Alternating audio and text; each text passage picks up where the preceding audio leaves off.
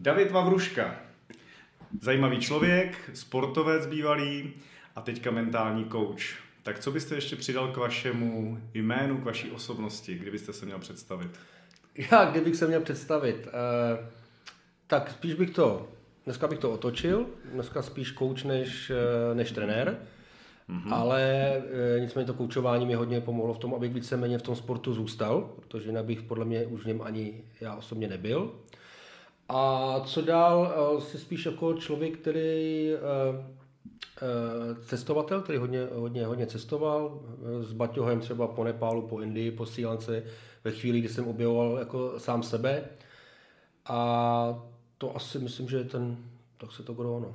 Takže cestovatel. Dobře. Já jsem si vás vlastně vyhledal a oslovil jsem vás, protože si myslím, že v dnešní době vlastně mentální coach už je nezbytnou součástí sportu, ale vy tam jste řekl, že jste teda cestoval a něco o tom, že jste se sám vlastně jako hledal. Teď by mi to možná evokovalo k tomu, abyste nám teda povyprávěl svůj příběh, jak to celý začalo. Už jste nebyl nejdřív cestovatel, ale nejdřív jste byl teda, předpokládám, sportovec. Eh, já, cesta, ta cesta byla jako dlouhá a musím dneska říct, že vlastně i zajímavá, že ta cesta vlastně k tomu, jak se člověk něčemu dopracuje v životě, je asi nakonec to nejzajímavější. Já, ta moje cesta k tomu, k tomu koučování začala v 17 letech, protože já jsem v 17 letech, se mi jednoho dne stalo, že jsem se ráno probudil a byl jsem vlastně od krku dolů ochrnutý. Nemohl jsem se hýbat a prostě do dneška nikdo nezjistil vůbec, jako co mi bylo, co bylo příčinou a já jsem asi rok byl nepohyblivý úplně. A postupně jsem se vlastně začal, eh, znova, znova začal učit chodit. Nakonec se to asi během nakonec celého roku povedlo. A potom vlastně jsem nastoupil tu, tu kariéru toho trenéra, nakonec jsem vlastně i dotáhl tu trenéřů v vozovka, tu káru i do profesionálního sportu jako do první ligy. A když jsem potom ve 40 letech uh, trénoval svoji rodnou Opavu ve druhé lize tenkrát, tak se mi ta nemoc vlastně vrátila. A já už jsem tenkrát jako věděl, eh, jak to nabíhalo, už jsem tušil, že se to stane. A takže do toho byla ještě ta panika z toho, že vlastně to tentokrát nezvládnu, protože jsem přemýšlel nad tím, že to tělo v 17 letech si může poradit třeba s tou nemocí jako líp než ve 40 a tam už jsem měl opravdu jako strach z toho, že už to taky zůstane. Hmm. A takže těch, toho, toho strachu a té paniky tam bylo jako tenkrát opravdu hrozně moc. A já se vlastně tam se začalo, mm, tam se začalo trošičku jako snoubit takový to, to, ten jiný přístup k tomu životu, i vlastně k němu pohledu jako i na ten sport jako takový. Protože já si myslím z toho, co se všechno stalo, že člověk e, potřebuje nějakou facku nebo nějakou ránu hmm. A každý jsme jiný, to znamená každý jako jinak silnou, aby si v tom životě něco uvědomil, aby třeba i nějaké věci přehodnotil. A já si pamatuju, že tam se to krásně spojilo, protože já jsem v těch 40 letech vlastně skončil v nemocnici, 14 dní jsem byl na kapačkách a když mi vždycky dali na kapačky, tak jsem fungoval úplně normálně. Jakmile mě odpojili, tak to bylo, když vytáhnete přístroj ze zásuvky. Já jsem během minuty byl znova nepohyblivý. Bylo to velmi jako zajímavý průběh dneska. Tenkrát jsem se moc nebavil, teda musím říct. A tam se stala zajímavá věc, protože mi tam vlastně nezazvonil telefon ani jednou za těch 14 dní. I vlastně ve chvíli, kdy jsem po tom, co jsem dělal ligu a co jsem vlastně, tím, že jsem dělal sport, tak jsem byl spojený s velkou spoustou lidí. Zprávy nechodily, telefon nezvonil a já jsem si tam vlastně bylo obrovský uvědomění, že jsem se najednou uvědomil, že, že asi není ten problém jako v okolí, ale ve mně. Říkám, proč by ti ty lidi vlastně měli volat? Hmm. Jako z jakého důvodu? Co, jako, co, co pro ty lidi děláš? A tak jsem si uvědomil v té nemocnici, koukal jsem do stropu, úplně nepohyblivý, bolesti obrovitánsky jsem si prošel peklem. Jsem takovou bolest na takovém životě nezažil, mimochodem od té doby ne, nepoužívám injekce u zubaře, protože mi tam nepřijde, jako, mi nepřijde ta bolest jako dostatečná. Já jsem opravdu prožil obrovské bolesti, takže dneska, dneska se nechám krček dělat jako bez injekcí. A je to takový trénink i můj jako mentální, protože ta bolest byla mnohem jako větší. A tam došlo k tomu prvnímu uvědomění, že asi v mém životě není něco v pořádku a e, když to jakoby trošičku přeskočím potom tím uvědoměním a to nějakou další dvouletou cestou e, svého osobního rozvoje jsem e, vlastně ta nemoc odešla a už se, už se nevrátila. Hmm. A uh, vlastně... Já teda do toho skočím, protože v 17 letech jste teda nevěděl diagnózu a nevěděli to ani doktoři. Mm-hmm. Ve 40 letech už se teda vědělo, co to je za diagnózu? Uh, já si myslím, že to tak úplně jako nebylo, našel se tam nějaký antigen, eh, mluvilo se o Bechtěrově chorobě, mm-hmm. což je degenerativní, degenerativní choroba, prostě která napadá velký páteř a velký kloubní ústrojí. Ale samozřejmě to bakteriová choroba je, se považuje za nevylečitelné choroby. To znamená, já dneska ten antigen v tom, v tom testu jako nemám a tenkrát tam byl. Je to, je to zajímavý jako řivý příběh psychosomatiky, asi doktoři se mě mít určitě radost nebudou, ale já jsem tam vlastně přišel na to, že jsem to tenkrát, že to bylo varování, ten život mi dal jako určitou, zved, určitý zvednutý prst a já jsem mu jenom prostě v 17 letech nebyl tak daleko, abych ho pochopil. A, o, o, to se dá asi, asi pochopit a tenkrát jsem obvinoval z toho celý svět, takový to prozrovna já, proč se to děje mně. Hmm, hmm. A ve 40 jsem to vlastně otočil. Když jsem, co ty děláš pro ten svět a proč by vlastně ten svět by měl být k tobě milostivější, když ty jako nejseš milosrdný k němu. Já jsem v té době byl opravdu člověk, který šel přes mrtvoly a e, šel jsem k cíli rovně po dálnici a většinou ještě lokty roztažený, tak aby ještě ty lidi padaly kolem mě prostě do těch příkopů. Takže vztahy jsem nepěstoval prostě vůbec žádný a nakonec se mi ani žádný vztahy z toho nemohli potom pomoct. Hmm. Že člověk jako nakonec jako zůstane sám. A teď se spojilo vlastně ještě to, že v té době jsem právě pracoval v Opavě a, a asistenta mi dělal v tom druholigovém týmu Michal Kosmal, který mimochodem je e, v naší e, akademii taky, taky mentální coach. A on mě vlastně z té druhé strany začal přivádět vlastně na to, na to pochopení, proč se některé věci dějou a on mě pomalinku přiváděl na to, na to koučování. A on mi tenkrát řekl jako zajímavou věc, jako myšlenku, která novou větu, která mě úplně ohromila, když jsem si zase stěžoval na to, že ten hráč něco nedělá, že něco, že neplní nějaké povinnosti, že hraje blbě. Já mu to 80krát jsem mu to řekl, on to znova udělal špatně. A najednou ten Michal už to nevydržel, protože už byl v té cestě trošičku dál, jako o hodně dál než já. A najednou se takhle otočil a říká mi, ale, ale on to tak vidí. Jo, proč by měl hrát tvůj fotbal, jako on, on, on to vidí takhle. A odešel. Jo. A tenkrát vlastně tyhle ty všechny komplex těch věcí se spojil dohromady a já jsem najednou zjistil, že eh, pokud se má v mém životě něco změnit, tak musím změnit sebe v první řadě. Musím změnit svoje myšlení a vlastně to mě nakonec dovedlo i Michal Kosmal, mě potom dovedl vlastně na, na koučování, kdy jsem si prošel, prošel tím, eh, tím coaching centrem a tím, tím celým procesem. No a obrovským způsobem mě to začalo naplňovat, chytlo mě to, začalo mě to bavit a jsem se vlastně otočil úplně o 180 stupňů a z té z direktivy jo, a z té agresivity a z takového despotismu Jo, jsem vlastně dneska člověk, který věřím tomu, jako spíš ten potenciál otvírá v těch lidech, než aby ho tou direktivu jako zavíral. Takže já jsem vlastně přišel na to koučování z druhé strany úplně a je to opravdu o 180 stupňů. Takže vlastně to byla taková ta cesta ve zkráceně, která, která, mi tam vlastně, která mi tam dovedla. Hmm. Takže asi dá se říct, že teďka ve vašem profesním životě mnoho věcí čerpáte z vlastních zkušeností, z vlastních přístupů, který jste měl byť byly negativní, ale byly to asi poučky do života, když se vám, když řeknu v rozjasnilo. Ale ještě, jste, ještě bych se chtěl vrátit na začátek, co vaše čistě sportovní kariéra, teda když vezmu ne, že jste teda byl trenérem nebo řekněme mentálním koučem a podobně, ale i vy sám, jak jste holdoval sportu, řekněme za mladá a dál? Já jsem nebyl vedený ke sportu, protože dneska právě i mluvím hodně s rodičema, a když mluvíme, máme semináře pro rodiče v rámci akademie, tak jim právě se snažíme naznačit nebo vysvětlit, že, že vlastně ten vztah, to, ten, ta emoční vazba ke sportu se dělá v rodině. Nemůžu to chtít od těch trenérů, to znamená, když není v rodině vztah ke sportu, nemůžete potom přijít kluka třeba na hokej nebo na fotbal a chtít po něm nebo po těch trenérech, aby oni vytvářeli tu emoční vazbu.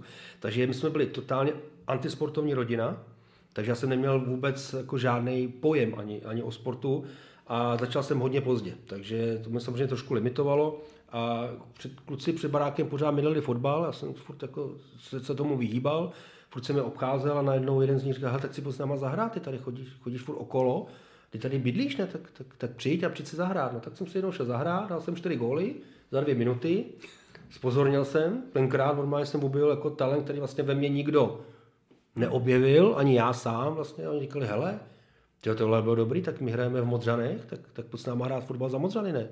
Kam jak, jako to se tak jako dělá, no tak jsem začal někdy v 9, 10, až jsem si dneska vždycky chodí v 5, v 6, jsem začal relativně pozdě.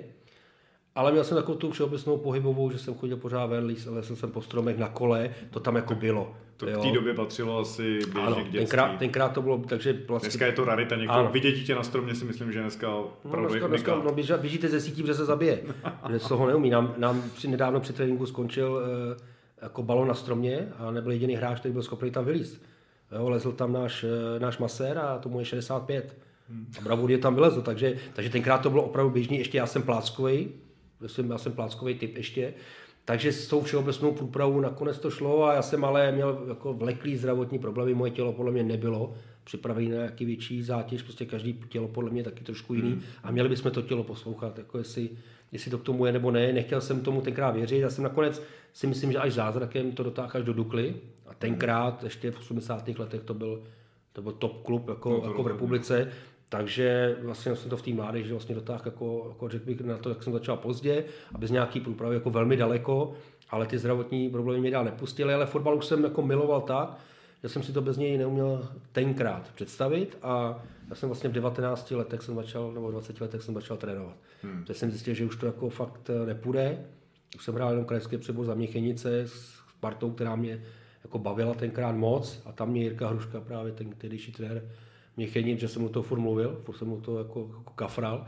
A říká, tak a on měl kamarády na, na Vyšehradě, protože tam hrával, tenkrát třetí ligu, říká, hele, eh, přijď pondělí, eh, máš tam 16 hodin na pankráci, dneska už to ještě neexistuje, jde tam o pankrác, říká, a máš tam připravený tým, jo, a ukáž mi, co umíš, protože jako keca na to umí každý. Takže takhle to vlastně vzniklo, takže já jsem velmi rychle, velmi rychle začal jako trénovat, spíš než, než jako hrát. Hmm. To bych řekl jako neobvyklý vlastně jako kariérní postup, většinou se tohle co všechno odehraje mnohem díl, ale vzhledem k vašemu stavu, vlastně zdravotnímu stavu a tomu, co se u vás dělo, jak jste to cítil, tak asi zajímavý, super. Samozřejmě, když asi dneska zhodnotíte vaše první takový ty trenerský počiny, eh, všichni, když se ohlídneme, tak dneska bychom všechno dělali jinak, ale s ohledem na to, že už dneska jste teda ten mentální coach a prošel jste si možná víc než jenom, že byste opisoval vzorce jiných trenérů, ale Dneska jste asi na úrovni toho, že byste opravdu rozvíjel ty talenty. Nemáte někdy chuť se někomu omluvit, že jste něco špatně trénoval, nebo tak mě to tak jenom jako napadá? Nebo... Ne, jak chuť, já jsem to udělal. jo, opravdu. No, jasně, já, chodím, já nedělám, já nedělám deset dní síly, že chodím a omlouvám se opravdu. těm. Opravdu. Jako já, když ty lidi potkám, nebo chodím, samozřejmě chodím po těch svých hřištích, po těch libuších, potom po těch motorletech a, a tam ty moje svěřenci trénují jako většinou, ku podivu ku podivu trénujou, ale to bylo šílený, to prostě jako se nemůžete vůbec představit, co to bylo za, jako z, mý, z mého pojetí za agresi. Víte, co je ale zajímavé v tomhle? To mě zajímá, že 85% těch lidí přibližně, tak 9 z 10 vlastně neví, za co já se omlouvám. Protože ta doba jako taková byla a oni říkají, počkej, ale oni to opravdu nechápou. A za co se jako se omlouváš? Jako, protože říkal, jo, ty jsi byl prostě přísný, byl jsi náročný, uh, někdy to fakt bylo jako na hraně, možná za hranou, tím občas si jako přilítlo, přilítlo něco ze strany. Jako za nás to, to bylo běžné. Můžu, můžu to říct, to no, jako, že nějaký pohlavik občas jako přilí, jo, bez vysvětlování. Já jsem kolikrát tenkrát, tenkrát moje koučování bylo v tom, že jeden pohlavek je víc než jako hodina vysvětlování. No, jo, šílený to bylo. Ale oni mi dneska řeknou, no jo, ale na tebe byl spolek, jako to byl férové, ale. A my jsme za tebou ale mohli přijít, protože jsi byl lidský. Ty jsi byl jako despotický, ale lidský. Když si přišel fakt, přišel někdo s problémem, s očima na vrch hlavy, tak se mu vždycky věnoval. Já to sám si ty věci ne tolik pamatuju, ale já mám tuhle zpětnou vazbu, já si neví, jako ty lidi mi nevrací. Samozřejmě tak jsou lidi, kteří do dneška už mě nechtějí potkat, kteří přijdou na druhou stranu ulice. To tak prostě jako je, zase to beru tak, že teď právě děláme nějaký kurz a jeden kluk ze Sparty řekl, že nechce přijít na ten kurz pro mentální trénink pro sportovní trenéry, protože mě znal předtím. Hmm. Jo, a já zase říkám, hele, jako mě to asi nevadí, protože jako člověk, který nedokáže pochopit, že člověk jako udělá změnu a že udělá životní transformaci, tak vlastně na takový kurz ani nepatří, protože no. to sám jako nepozná jo, na sobě. Jako, Jestli si někdo myslí, že jsme osobnosti stálí a narodíme se jako dokonalí, no. ten život sám je o to, aby jsme hledali nějaký pravdy a hledali nebo zlepšovali se. Někdo hold ustane a nechce se hnát, no. dál hnout. Ale já jenom to do, do, do, do, do řeknu, já bych si lísknul. Jako. To si neumíte vůbec představit, co to... jako opravdu, u nás v Ostravě teď jako byli na Ostravsku a tam se říká, že bychom se lískli. Jako. No. To jsem pochopil. Straš, strašidelný. Ale tak asi eh, mně se líbí, že možná i ve společnosti je to takový, že máme rádi napravený, nebo takový ty, co tak eh, za mě jako obdiv, za mě je to oh, děkuji. asi dobře. A určitě je super, že se člověk začal jako udělat nějakou sebereflexi a snaží se nějak vyvíjet a zlepšovat. To si myslím, že v tom životě ho to může naplňovat a má to smysl rozhodně i pro hmm. Ale teď bych se, vy jste tam zmínil třeba tu rodinu, nesportovní rodinu a podobně. Eh, a samozřejmě úplně v kontrastu k tomu jste zmínil, jak to bylo třeba, když řeknu za komunistů, to si jaký pamatujeme. Mm. Nikdo se s nikým nemazal, všeho bylo dostatek, ve smyslu nebudeš ty, bude někdo jiný hrát fotbal. Zrovna ten fotbal byl takový privilegovaný, řekněme, bylo jenom pár sportů, což už dneska vůbec neplatí. Takže dneska je taková tahanice a boj, bych řekl, vlastně, že ty sporty si přetahují ty sportovce. Je naprosto jiná doba, co se týče tohohle. Je dynamická doba asi v technologiích, ale stejně tak je dynamická doba ve sportu, protože taková proměna, která nastala za poslední třeba 10, 15, 20 let, je neskutečná. Což právě je třeba ten mentální coaching.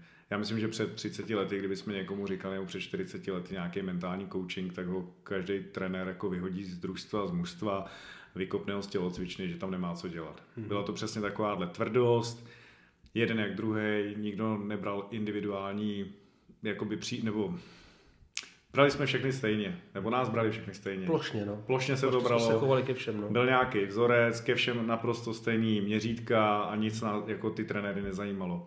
My už jsme možná nad tím začali přemýšlet a dneska to vidíme, že i když máme nějaký single sport, nevím, jestli teda vy koučujete i single sportovce, ale asi mm-hmm. jo, mhm. na to se budu chtít taky zeptat. Takže i když třeba, já nevím, vezmu tenistu, ale za ním je ohromný tým.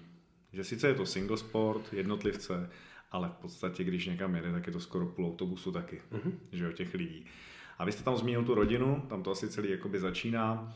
A mně tak trochu přijde, že mentální coaching je vlastně taková jiná psychologie. Nebo je to psychologie, která je jenom aplikovaná, řekněme, no možná ani jiná nebude. Je to vlastně jako... Eh, hele, mentální coaching je pochopení, pochopení odlišnosti. Jo, je to toho, že, že mentální coaching chápe to, že jsme jiní, že jsme odlišní a že každý potřebuje něco jiného. A nejsou, na světě je 8 miliard lidí a vy víte sám, že není nikdo jako jste vy. No, a ta doba, o které vy mluvíte, samozřejmě tenkrát byla taková, protože my jsme třeba ani ty, my jsme ani jiný vzory neměli. Jako hmm. představ si, že vy jste prošel, co jste mládeží, měl jste 8 trenérů a 8 trenérů na vás řvalo. A drželo vás v vozovkách jako pod krkem, někdo víc, někdo míň. Jo, ty lidskosti tam moc nebylo a vlastně pak jdete trénovat ve 20 letech a co použijete jako vzorec chování?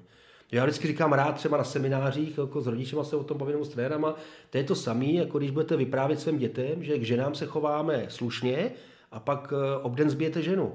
Jo, tak co to dítě bude dělat? Tak to dítě najde ten vzorec toho chování jo, a bude to řešit podobným způsobem, protože to vidí, protože děti zrcadlí a lidi taky zrcadlí. Teď jdete trénovat, Teď máte pocit na tom Vyšehradě, že chápete, střed světa, jo, takový je Real Madrid, pak je Manchester a pak jste vy. Pak je Vyšehrad. Jo, pak je ten Slavoj Vyšehrad, U16, jo, takže máte, samozřejmě jste středem vesmíru. No a teď to děláte, teď to sekáte, jako, protože jste, ne, já jsem vlastně nic jiného neviděl. Hmm. A proto ta cesta k tomu vlastně, k tomu otočení se, k tomu pochopení té odlišnosti a toho, že každý jako, že ten, že ten přístup je potřeba udělat individuální, Jo, byla hrozně dlouhá, protože tohle, tohle pochopit fakt bylo složitý a musel si, jsem si na to přijít. A samozřejmě bylo, je to v ruku v ruce s tím osobním rozvojem. Protože dneska totiž, my, to, my jsme to tenkrát brali všichni plošně.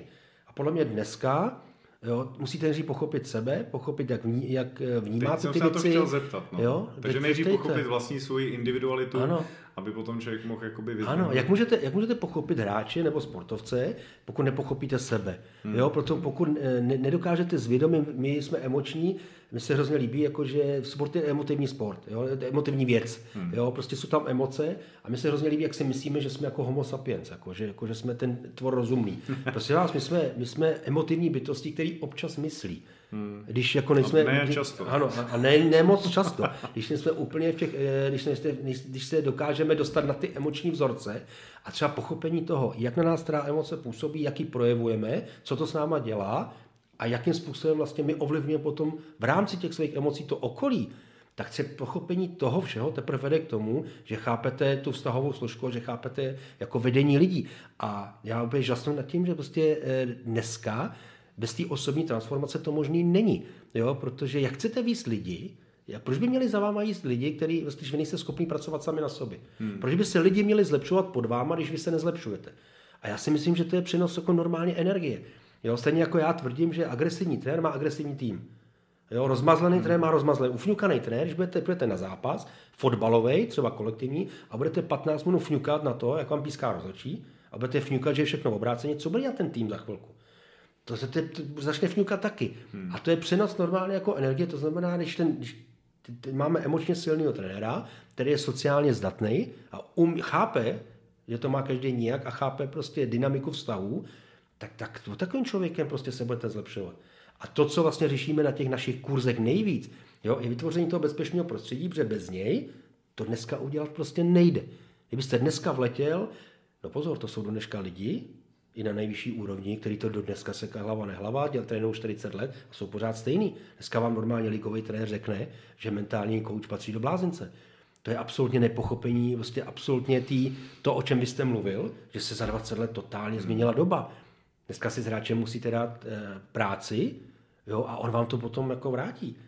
Ale dneska se plošně chovat k lidem prostě jako nejde, protože protože už eh, nebudou chápat. Ta doba je pryč, je jiná. Ta doba je pryč. A není to jenom ve sportu, bych řekl, že to je asi v každém odvětví. Ano. Ta společnost se vyvíjí a tím, že je tlak asi i v jiných lidských odvětví na to, proč by neměl být samozřejmě v tom sportu. Jasně. Ale stejně tak je to i ono, dřív třeba někdo tlačil do nějakých, těch sportů bylo, jak jsem říkal, míň, někdo tam tlačil třeba, nevím, toho kluka nebo tu holku, ale dneska vlastně si můžou i vybrat.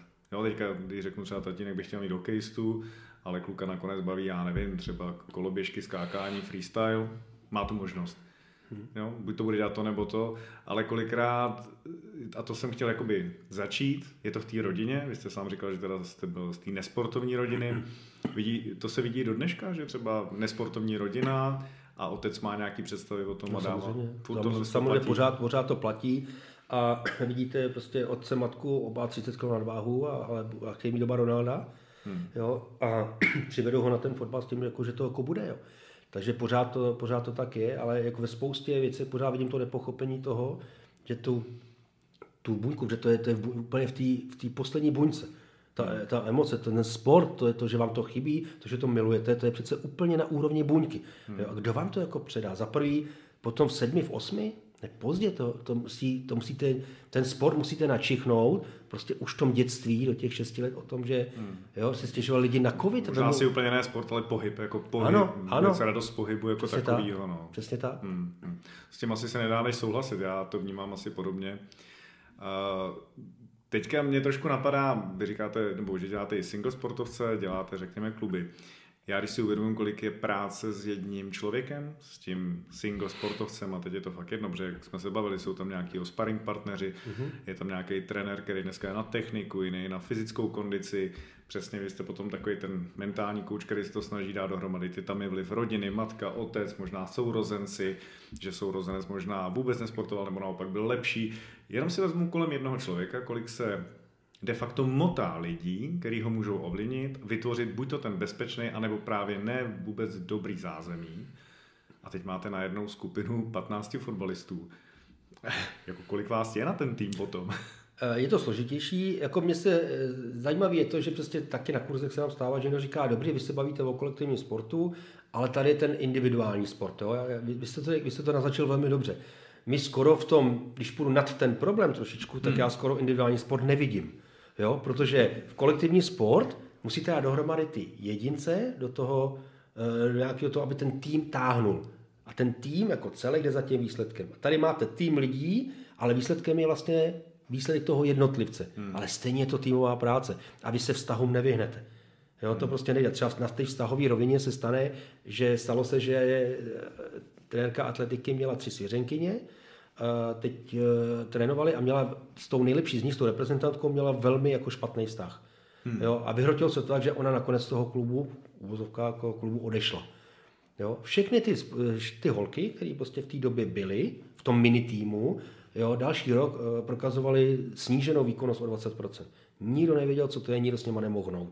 Jenom ta vztahová rovina u holek zvlášť, mimochodem, hmm. jo, a jenom ta vztahová rovina, ten narušený vztah, vlastně to tak tak daleko, že přesto, že už spolu ani nebyli, tak nebyli schopni tu výkonnost jako dělat. Teď se mente, eh, mentální kouč tehdy udělal co? Vrátil to zpátky, o ten rok zpátky, všechny je dal dohromady, udělal společnou večeři a tam si to vyříkali jo, a vlastně to rituálně uzavřeli.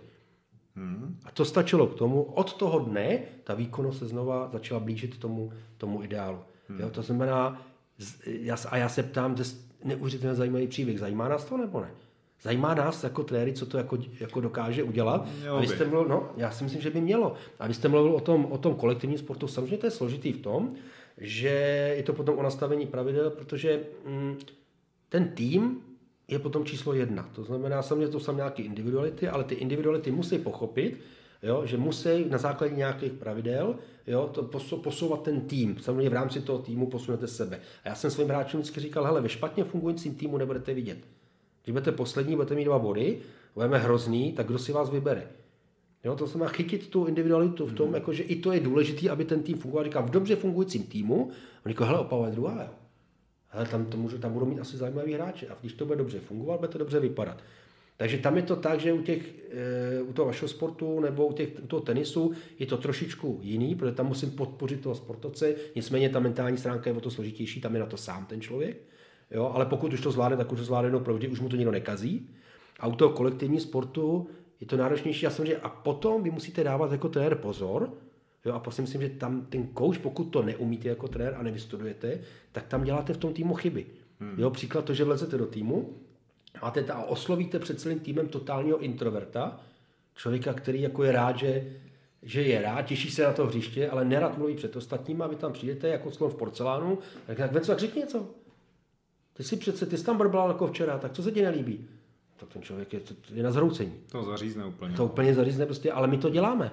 Jo, to znamená to nepochopení to, a to je vlastně i to je součást toho kouče, že kouč chápe, jo, že, že kouč chápe odlišnost těch lidí a ví, jakým způsobem k těm lidem prostě přistupovat a podle mě to není zase úplně ten, ten začátek, no to, abyste se dobře choval v té kabině jako trenér, to není úplně tak složitý, nemusíte být mentální kouč, ale pochopení té problematiky a udělat si ten kurz vás dovede k tomu, že chápete tu odlišnost a umíte se v tom týmu pohybovat tak, abyste vytvořil bezpečný prostředí a abyste ho nenarušoval.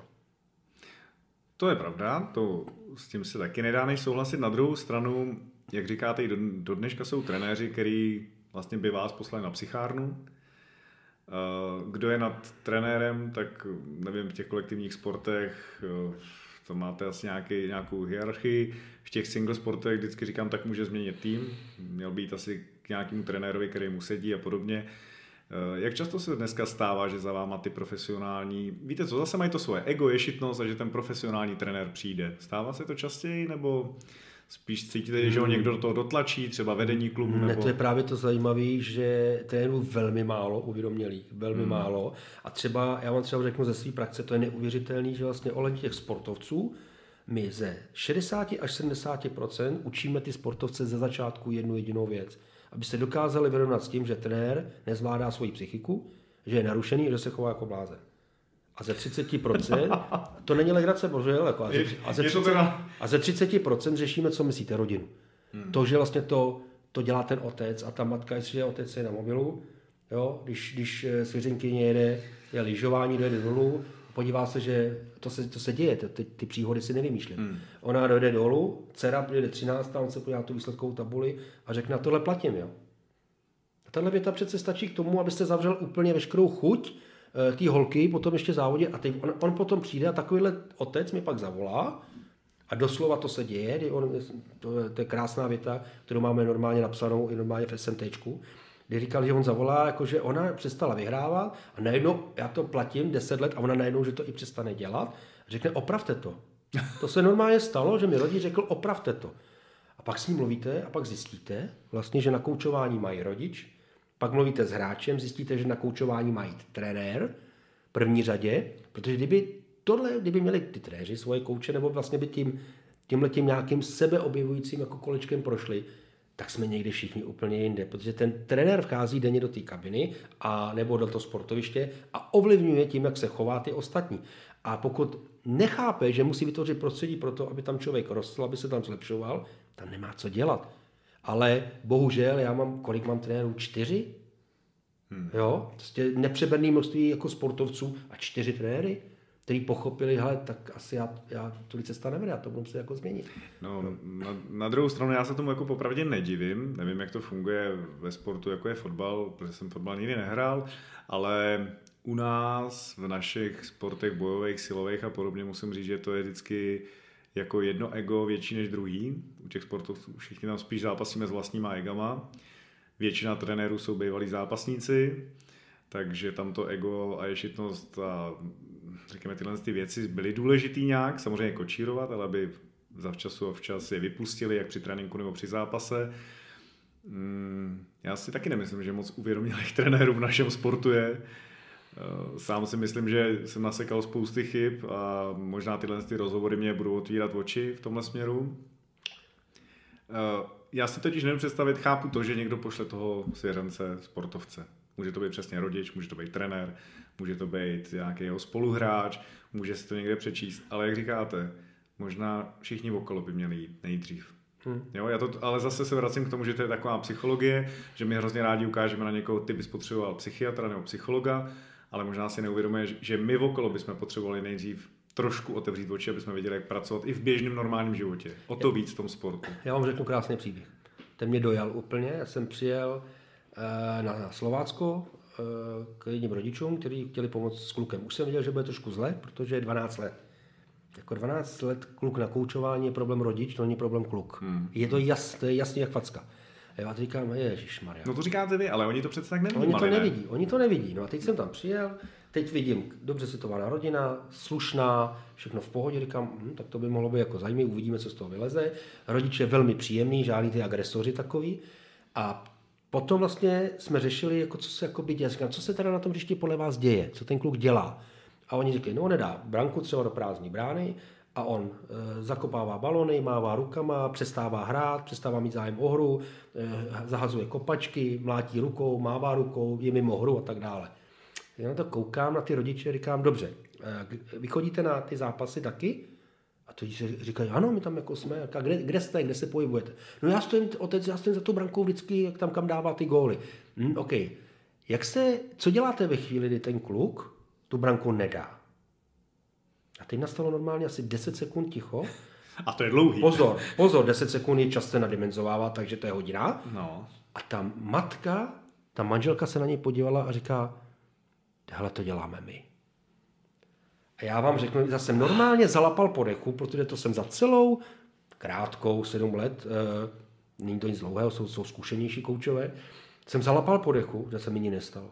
Aby někdo tu sebereflexi a ona říká, ty máváš přece rukama.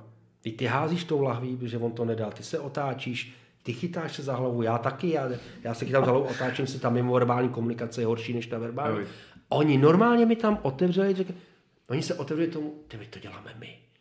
Jo? No a začali jsme pracovat s kým? Rodiče. S rodičema. Hmm.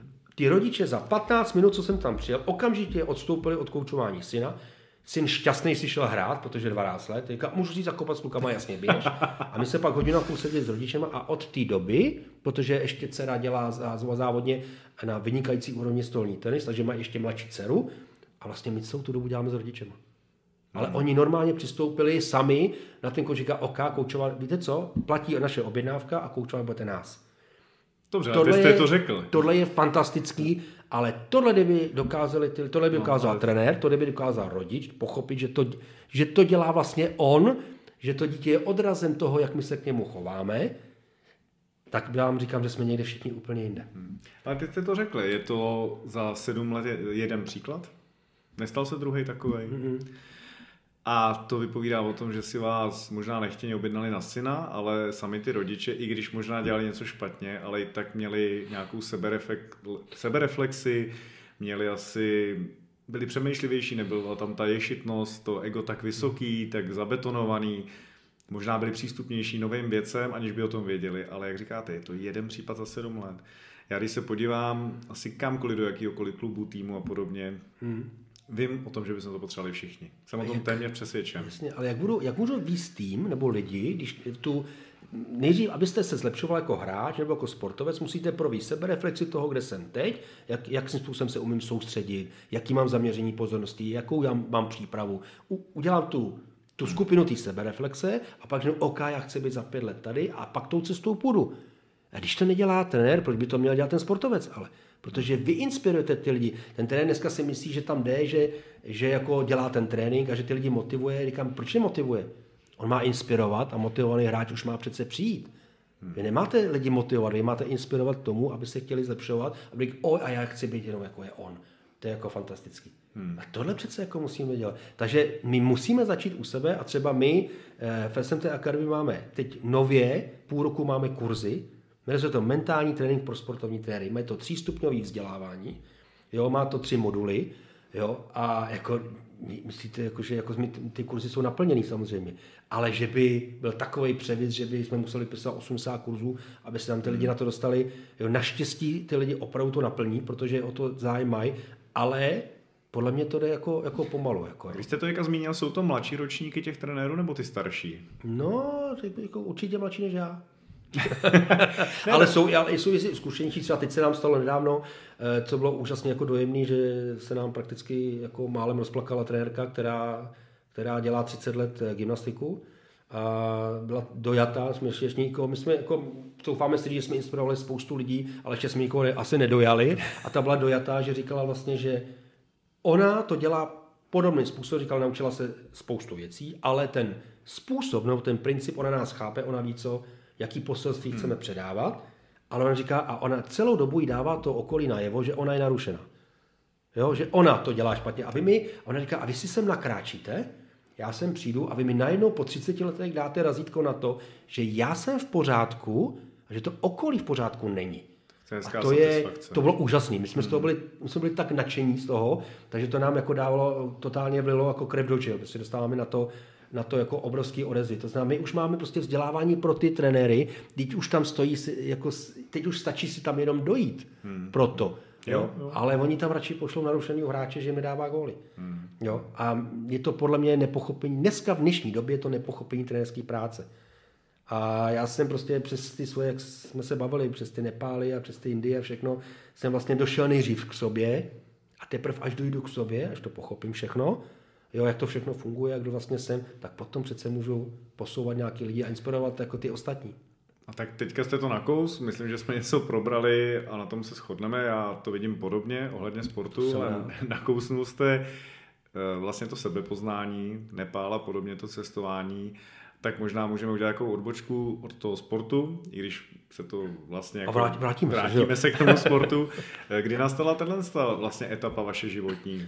Když jsem se po té 40 uzdravil trošičku, eh, dal jsem se dokupy zdravotně, rozchodil se mi tu, mimochodem samozřejmě psychosomatika, protože já jsem tam totiž přišel na to, že eh, tyhle ty autoimunitní onemocnění, podle mého názoru, já jsem se tím prošel, sák jsem si na to, takže žádný doktor, nikdo mi nevysvětlí, že to tak není, protože já jsem to sakra prožil. A autoimunitní onemocnění podle mě jo, má, mají emoce, mají stejný základ jako imunita. To znamená, pokud prožíváte jenom negativní emoce, jste v hněvu, v nenávisti, v žádlivosti, ve frustraci, nemůžete být zdraví, protože vás to hmm. prostě dožene. A já jsem se uzdravil, já jsem se uzdravil jenom na základě psychosomatiky, já jsem se uzdravil změnou myšlení. A Ale začal jsem studovat... Myslím, Pardon? No jenom si myslím, že to dneska už začínají na to i přicházet na západě ty doktoři, že to je no, propojená. Snad, jako třeba... Jsou to počátky, bych řekl zatím, ale že je to propojený, že nedá se léčit tělo bez, ať je to jedno, jestli to nazveme duše nebo mysli nebo cokoliv, ano, ano. ale je to Psychika opravdu... hraje roli. Jo, a já jsem vlastně, já jsem zjistil, že vlastně ty moje já jsem nenáviděl celý svět jo, v té době. A, ale vy jste byl ale opravdu teda jako záporák. Záporák, velký. Já bych tomu, já bych tomu Tohle to, kdybych viděl, normálně, za... nepodám ani ruku. ale jako velký hněv, velká nenávist za to, jak to vlastně funguje. Jo, dneska říkám, jako kdo vám slíbil, že to bude jako fér. Jako. Hmm. Já miluju, jako, že ten život není fér. Říkám, a my jsme se narodili, někdo nám to slíbil. Hmm. Někdo přišel s glejtem, říká, hele, tohle je super, tenhle život se ti bude moc líbit a bude to vždycky fér. Život jako, já, já to tam ani ne, ne, ne, nenajdu dneska, to ani nejde tam najít. My se musíme najít sami sebe potom v tom, v tom světě. A vlastně došlo to tak daleko, že já jsem se na základě toho uzdravil, jsem pochopil, že to dělám já, že to jsou moje emoce, moje negativita, negativita která to způsobuje. No a pak jsem se mě našel, no, v té západní kultuře toho moc nenajdete. Hele, na rovinu, to křes, jako no. křesťanství vás to nenaučí. Hmm. Sorry, ale jako zkouš, člověk zkoušel na co, ale potom ta, ty východnější filozofie jsou fakt zajímavé a tam mě to ťuklo a, a já jsem zase takový typ, že tak jestli mi to má někdo vysvětlit, tak já proč se mám, jako, proč mám, já nevím, si zaobírat jako nějakým prostě jiným pohledem na svět eh, jako v Praze, když můžu dneska dojet, dneska tu možnost mám, to za Komančů taky nebylo, že? Dneska můžu dojet na Sýlanku a tak si můžu o tom popojet s hinduistou a s buddhistickým mnichem a, a popojet si přímo osobně s těma lidma, kteří to jako žijou. Prožijte jejich život chvilku. A tam vlastně zjistíte, že jsou lidi jako uh, asi 180 krát chudší, než jsme my a jsou šťastnější podstatně, protože to je jenom nastavení té hmm. mysli. Hmm. A já vám třeba řeknu, jestli tam třeba na těch cestách, já jsem tam měl objevovat sám sebe, jo, a pak jsem zjistil úžasnou jako věc, já jsem prošel podle mě asi ty nejduchovnější místa, který, který asi jako existují, ať, ať už hinduistický, buddhistický, jakýkoliv džinistický, jenom mi to zajímalo, jako, co tam ty lidi dělají, jak se tam chovají, jak to vlastně dělají, jak jsou jako v té pohodě a nakonec zjistíte, že ten bordel si stejně otáhnete sebou do Nepálu nebo do, na Sri Lanku nebo do Indie. To je vevnitř ten problém, ten no. musíte vyřešit vy a ten vám Sri Lanka nevyřeší. Jo? Ale to mi taky trvalo ještě dalších pět let, než jsem to pochopil a já jsem si udělal jednu jako takovou eh, fakt jako svoji duchovní cestu, když jsem vzal ten baťoch a řekl jsem, že pojedu maximálně vlakem nebo, jako, nebo pěšky a chtěl jsem, vybral jsem si vlastně, řekl jsem si takový ty asi nejznámější duchovní místa, Nepál, Indie a tak dále. No a volal jsem manželce za pět dní, říkám, hele, já můžu domů. Mě to tam najednou všechno doklaplo, když jsem říkal, najednou si to tam jako lusklo. A já mi to tam, přišel jsem do Bodgaji tenkrát, koukám na ten chrám tam buddhistický, teď tam vidím ty lidi z toho celého světa, tisíce lidí, jak tam jako něco hledají. Já říkám, ty vole, jsem pako. Přece teď jsem tady člověk, ten je, ten je z Ameriky, ten byl z Indie, jo, tenhle ten byl z Austrálie. Říkám, co tady všichni děláme, teď je to, teď my si sem nesem ten svůj binec, to nepochopení, to, to nepochopení toho života, to proč jsme tady. Ten vnitřní neklid vememe a odnesem se sebou, sebou do té Burgaji. Já jsem přišel večer, volám manželce, říkám, hele, já si jdu domů, člověče. A ona říká, hele, už, seš, už tam seš, už to tak nech, eh, ty dva měsíce si to tam jako odkruj, dojdi, na něco tam přijdeš a, eh, a pak se vrať. Jo? Takže nakonec jako s tím poznáním, už tím mnohem větším, větším klidem jsem to tam jako, jako odjel a všechno mám tam úžasnou přírodu, co se mi tam stalo. To je fakt pecka, tam mě ovlivnila na celý zbytek života. Když jsem stál na peronu v, na Sílance v Kandy a hmm. čekal jsem na vlak. A oni jedou dva. Potřeboval jsem se dostat do Hetnu, a protože jsem chtěl vyšlapat ten Adams Peak 5200 schodů. Hmm. To, jo, jo. to si najděte, šílený šílený, co tam takhle klepou párky nakonec. Jako, jo? A tam, ale pozor, tam nesou, tam nesou děti, prostě děti, jako matky nesou tříměsíční dítě na smrt nemocný, ale věří tomu, že hmm. když ujde těch pět tisíc schodů, jo, ty schody jsou třeba takhle vysoké některý nakonec, takže tam se škrábete. A ona tam tahá to dítě, to, že vidíte, ty příběhy jsou neuvěřitelné. Ale to, co mě nejvíc zasáhlo, že jsem potřeboval tě vlakem a teď jede v půl šesté, jo. Kam ješ, tak to jako půl páté stávaček, no, snídaně. A teď stojím na tom peronu, tam je spousta těch jako sílančanů se mnou, no a teď je půl šesté, půl sedmý, půl osmý, půl devátý a neděje se nic. A ty lidi stojí. Tři hodiny měl přijet vlak a on nepřijel. To představte. Pozor, mimochodem naprosto běžná věc. Jo, jako v Indii. Tam to si šéfují český dráhy, ne? Ano. A já je dneska musím pochválit, dneska jsem si třeba, dneska mi to potěšilo. A e, teď si představte, že ten, ten peron, a teď najednou v půl devátý začne něco hlásit a ty lidi jako zašuměli a jako odešli a začali se trousit po tom, uh, po tom peronu a začali vyndávat ty deky a to. A tak já jsem ty hatmatělce nerozuměl, na to koukám, co se děje. A tam byl člověk, jako už na pohled, jako s někým se podíváte oční kontakt, že to půjde. On udělal tu deku, posadil tam ty dvě děti, do manželku a odešel. Vrátil se zpátky s jídlem. Teď jim to rozdal a teď seděli a teď jako jedli. Jsem to nemohl že říkám teď ty nervy. Říkám, co s tím vlakem jako. Jo, ale Čech no, tohle vysílance, nehledě na to, nehledě na to, kam spěcháte v tu chvíli, jako když jedno, kdy tam dojedete, tam ale, měsíc, ale Češi, už, tam, už, už, jsem tam měl být, jako, jo. A teď jdu za tím člověkem a říkám mu, prosím vás, můžete zeptat, co se stalo? A on říká, no ten vlak nepřijede. Říkám, jak jako nepřijede? Jako vůbec? Říká, ne, ne, ne, vůbec. Ale můžete počkat na ten půl druhé. Půl deváté, že jo? Říkám, jak půl druhé to? Tak jsem odešel. Teď úplně ten evropský, západoevropský šok. Si aj srandu, ne? A najednou na ně koukám a oni tam jako jedli. Jo. A byli na pohodu. Úplně na pohodu. A tam jdu zpátky, říkám, poslouchejte, uh, můžu se něco zeptat ještě? Mě zajímá ještě jedna věc. Vám to nevadí? A on se tak na ně podíval říká, že jste z Evropy, že? A říkám, hm, tak teď se zastydíte, jo? Říkám, hm. A on říká, helejte, eh, já vím, že to asi nepochopíte, ale já se pokusím vám to říct. Tohle to je moje rodina a my máme v Kandu, v Kandu, máme v Hetnu babičku. A my jdeme za babičkou. A my jsme se rozhodli víkend strávit spolu dohromady všichni. Ale já už, mě přece jedno, kdy za tou babičkou dojedu, protože my už tu rodinou přece jsme. Hmm. My už jsme dohromady. My na té dece spolu sedíme a babička nás uvidí v 8 nebo o 6 hodin později. No, to a, já budu, a my budeme doufat, samozřejmě klasika, e, ještě to Sílanča vám to krásně řekne, jako, a my budeme doufat, že nezemře do té doby. To se taky může stát. Jako.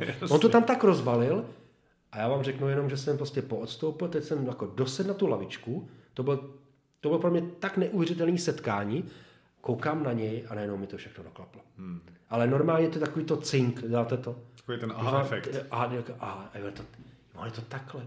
Samozřejmě přiletíte, jdete, vystoupíte z toho letiště, máte ten bagel, jo, a teď tam čekáte na ten autobus, na to, uh, na to metro, jo, a už tam ty lidi, ty vole, co je, jako koti, jako šílený, jako minuta, už tady dávno měl být, a ty normálně nasraný, co lidi, jo, a ty jenom tam stojíte, chápete, jako když prožijete tohle, tak dneska jako vám to přijde jako úplně jako směšný, a takže já si, jako, a mně se ten čas, jakoby třeba to, co mi to ale přineslo, když se mě někdo zeptá, dobrý, tak našel jsem tam sám sebe, to si mohl najít jako e, najít sám sebe na Václaváku nebo Boumíně. No, a co se teda jako stalo, co se změnilo, říkám, tohle se změnilo. Jsem přestal pět na těch, na těch blbostech, na to, že prostě musím někde konkrétně, tak, tak tam nebudu. Hmm. Tak tam budu jindy. A nebo tam nebudu vůbec. Jo, a nebo mi někdo zavolá a tak, a tak mi nezavolá. Hmm. Jo, a prostě dneska dělám to, že prostě jsem osm věcí a teď to musím napáskovaný stěno, tak já mám jednu za ten den. Hmm. A jdu tam o tři hodiny dopředu a přijdu o dvě hodiny někam dřív a koukám po lidech. A teď jako, jak se lidi chovají, co dělají, jak se mají, jestli s nimi popovídám, na mě koukají, jak je někde jak na blázna, že se bavím si s těma lidma, jak se mají. Ale vlastně jako by mě se ten čas jako trošičku, jako ten život se mi sklidnil, Lehoulin se pozastavil a teď mám pocit, viděl jste někdy u Nimburka Labe, jak teče? To, to, skoro nete... a to, je to, to skoro neteče, spíš no, to máte pocit, to je olej. To máte pocit, že to neteče a tam si sednete, já tam posílám mimochodem některé svoje klienty, už jsem tam poslal, a i tam dojeli. I mám, i mám klienta, který tam opravdu dojel a poslal mi to video z toho. Mě ho nadchnul, jo. A tam úplně, a to, to labe dělá tak. To plynulo, teče, to ani nevíte, že to teče. A říká, a pokud závodíte, hrajete, trénujete tak jako labe u Nymburka, podle mě pak je to v pořádku. Hmm. Protože, pak, protože tam v tu chvíli je klid a tam vytvoříte klid pro to, aby se vedle vás lidi mohli rozvíjet. A to je přece to nejcennější, co pro ty lidi můžete udělat. Trenéřina je poslání. To je, to je obrovsky těžká, složitá práce. Jeden můj kamarád říká, no to je, to je, to je nejsložitější věc na světě, protože jako kdyby to, kdyby to tak nebylo, tak to dělá každý. To nemůže dělat každý. Ale v hospodě těch jo. trenérů reprezentačních no, tam by bylo. No jasně, protože bez odpovědnosti to umí každý. Jo, ta zodpovědnost vlastně... to ta, vytváří to místo. Ano, to emoční, to emoč, ten emoční tlak, nebo ten tlak toho okolí, ten sociální tlak vlastně na vás vytváří hmm. ty největší nároky. Jo, proto to tak je. Takže tak. Hmm. Ještě mám takovou, teďka jste do toho trošku vlastně zmínil manželku, tam bych se chtěl pozastavit, protože uh, Můžu se zeptat, bude to takový trošku osobní, jak dlouho, jste, do toho. jak dlouho jste s manželkou spolu? No, tak moc ne, já jsem třikrát ženatý. Takže s tou poslední teda? A pět let jsme spolu. No jo, tak vy jste napravený v tomhle ale ano, no, to no, už nemá cenu. Ale já mám, ale, no, problém je, no, ale víte, co je zajímavé? Víte, co je zajímavé, protože to říká můj kolega Michal Kosma, se kterým děláme ty kurzy pro ty trenéry, no. tak on je varuje ty trenéry, že pokud pochopíte to, jak to opravdu funguje, tak se můžete, může stát, že vám ty lidi, někteří, ty vedení klubu a tak dále, že vás možná budou považovat chvilku za divný. Jako. Jo, pokud jsou nebudete silný krampelicí, že tak to prostě je, jo, a nebudete v tom fakt jako normálně ukotvený, tak se fakt vám může stát, že to okolí vás bude považovat jako za, za divno lidi trošičku. A mně se tohle stalo, protože třeba moje e, druhá žena, e, jako u Helči, vlastně ona se mnou byla ve chvíli, vlastně k tomu přerodu došlo. Hmm. Jo, a manželka vlastně si vzala někoho jiného. Takže vlastně pro ní to bylo jako, vzala si toho agresora, toho člověka, o kterém ona věděla, že sice jde přes mrtvoly, ale, ale sakra ví, kam jde. Jo, ona chtěla toho, toho, to toho mača. Asi. Ano, vyhovovalo, ona si takového vybrala. A ona, jako dneska říkám, to je chudák, protože ona vlastně byla podvedená. Jo. Protože já opravdu uprostřed toho manželství, toho sedmiletého, toho druhého, jsem se zalomil asi, ale fakt to bylo normálně, to je změna o 180, no, i včetně chování, rozhodně. vnímání. A já myslím, že ona se cítí do dneška jako velmi podvedená. Podle mě ani do dneška nechápe, co se stalo. Hmm. Jo? A já si ji nedivím, protože mě je to až líto jako kvůli ní. Jo? Hmm. Akorát bych to neměnil. A třeba pokud je o Elišku, o moji manželku momentální, tak eh, já tvrdím, že ji mám za odměnu. Protože to je, jak bych jako neuvěřitelný, úžasný, eh, soucitný, empatický člověk a já tvrdím jednu věc, že všechno má svůj čas a všechno má svou cestu. A i nám i to trošičku půl roku trvalo, než jsme jako na sebe malinko jako e, se napojili, tak to jako drhlo já si myslím, že já jsem potřeboval os, ohledně svého osobního, já nevím, nějakého posunu, jsem potřeboval ještě těch půl roku na to, aby ona si mě podle mě mohla i vážit, aby se mnou mohla být. Hmm. Protože já tvrdím, že kdybych třeba Elišku potkal o dva měsíce dřív, tak podle mě by se mnou ještě ani nebyla, protože tam docházelo k těm největším zlomům vlastně, došlo, docházelo až jako, až jako nakonec. Takže dneska mám člověka, který jako přijde i z té práce a i z toho sportu a třeba a, a my se dneska furt bavíme, furt to konzultujeme, co, jak kdo vztahy, jak kdo reaguje, jo, kdo je extrovert, kdo je introvert, hele, ten reaguje tak a vlastně my z toho života vlastně dneska máme hru. Hmm. Jo, a společně s, s Liškou se vlastně jako, jako doplňujeme a ona, protože dělá ředitelku materské škole, ona bohužel tam vidím, co tam ty lidi přivádějí, protože... To je taky to, taková trenérka. No pozor, ano, ale tam to celý začíná. A nejhorší na tom je, že ona mi dává razítko na to, co my děláme, protože si představte, že vám přijde do školky rodič jo, a řekne vám, jo, já se vám chtěla paní ředitelko něco říct, neříkejte Adamovi Adame. Jo, říkejte mu Adámku, on je na to zvyklý. Jo. A teď jenom se vás zeptám, když to dítě bude případně sportovat, můžete mi vysvětlit, jak z Adámka uděláte olympijského vítěze? Já vám říkám, že neuděláte. Jestli už od, od třech let, od čtyř let my mu začneme ustupovat, říkat mu Adámku, jo, tak zapomeňte na to, že vyhraje olympijskou medaili, nevyhraje. A to je, u těch rodičů to prostě jako bohužel začíná.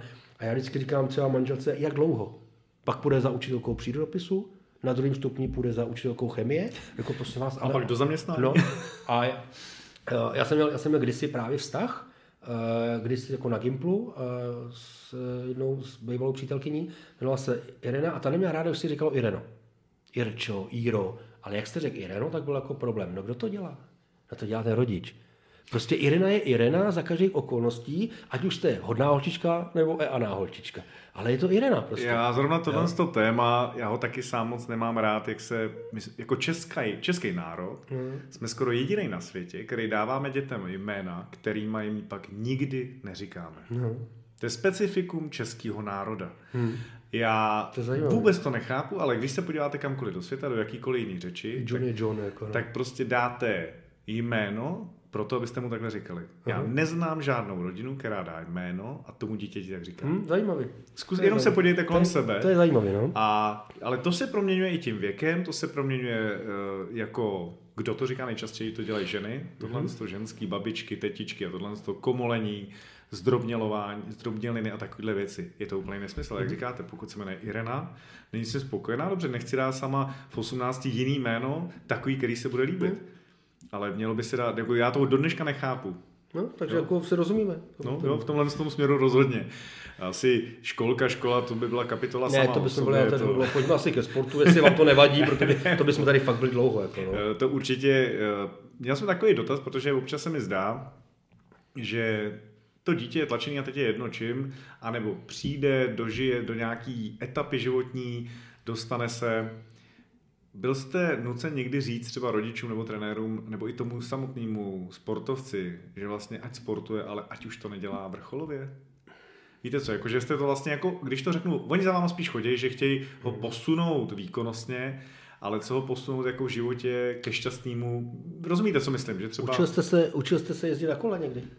Umíte jezdit na kole? No, A vzpomenete si ještě jako děcko, jak, jak to probíhá? Nebo učil jste, učil jste někoho jezdit na kole? Jo, já jsem, no, no. Víte, jak se to dělá?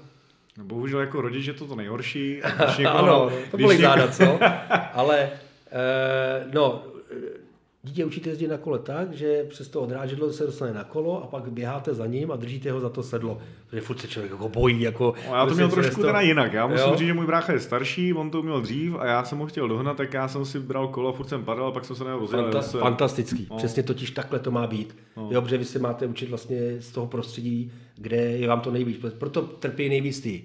Jedináři mají problém v tom, že se učí od rodičů když už jsme zpátky, jako, hmm. nebem, ne, už tam nebudem zabředávat. Ale, ale, ale ty druhý, všechno souvisí. Ale souvisí, Proč ne, jako? to nejde odpálit. Jako, jo? No. A ty ostatní mají výhodu v tom, že už se učí o těch eh, jako věkově blíž od těch sourozenců. Hmm. Jo, jako dřív neexistá výchova, je třeba eh, velmi mladý pojem. To je pár desítek let, dřív žádná výchova nebyla, bylo osm dětí a ty už, se, ty už si toho rozmazlence podali, ty už si to no, tam jasně, jako udělali. No. Jo, takže ale já jsem člověk, berte mě jako člověka, který poběží s váma a bude vás držet jako za, za, za to sedlo do té doby, dokud vy to budete chtít.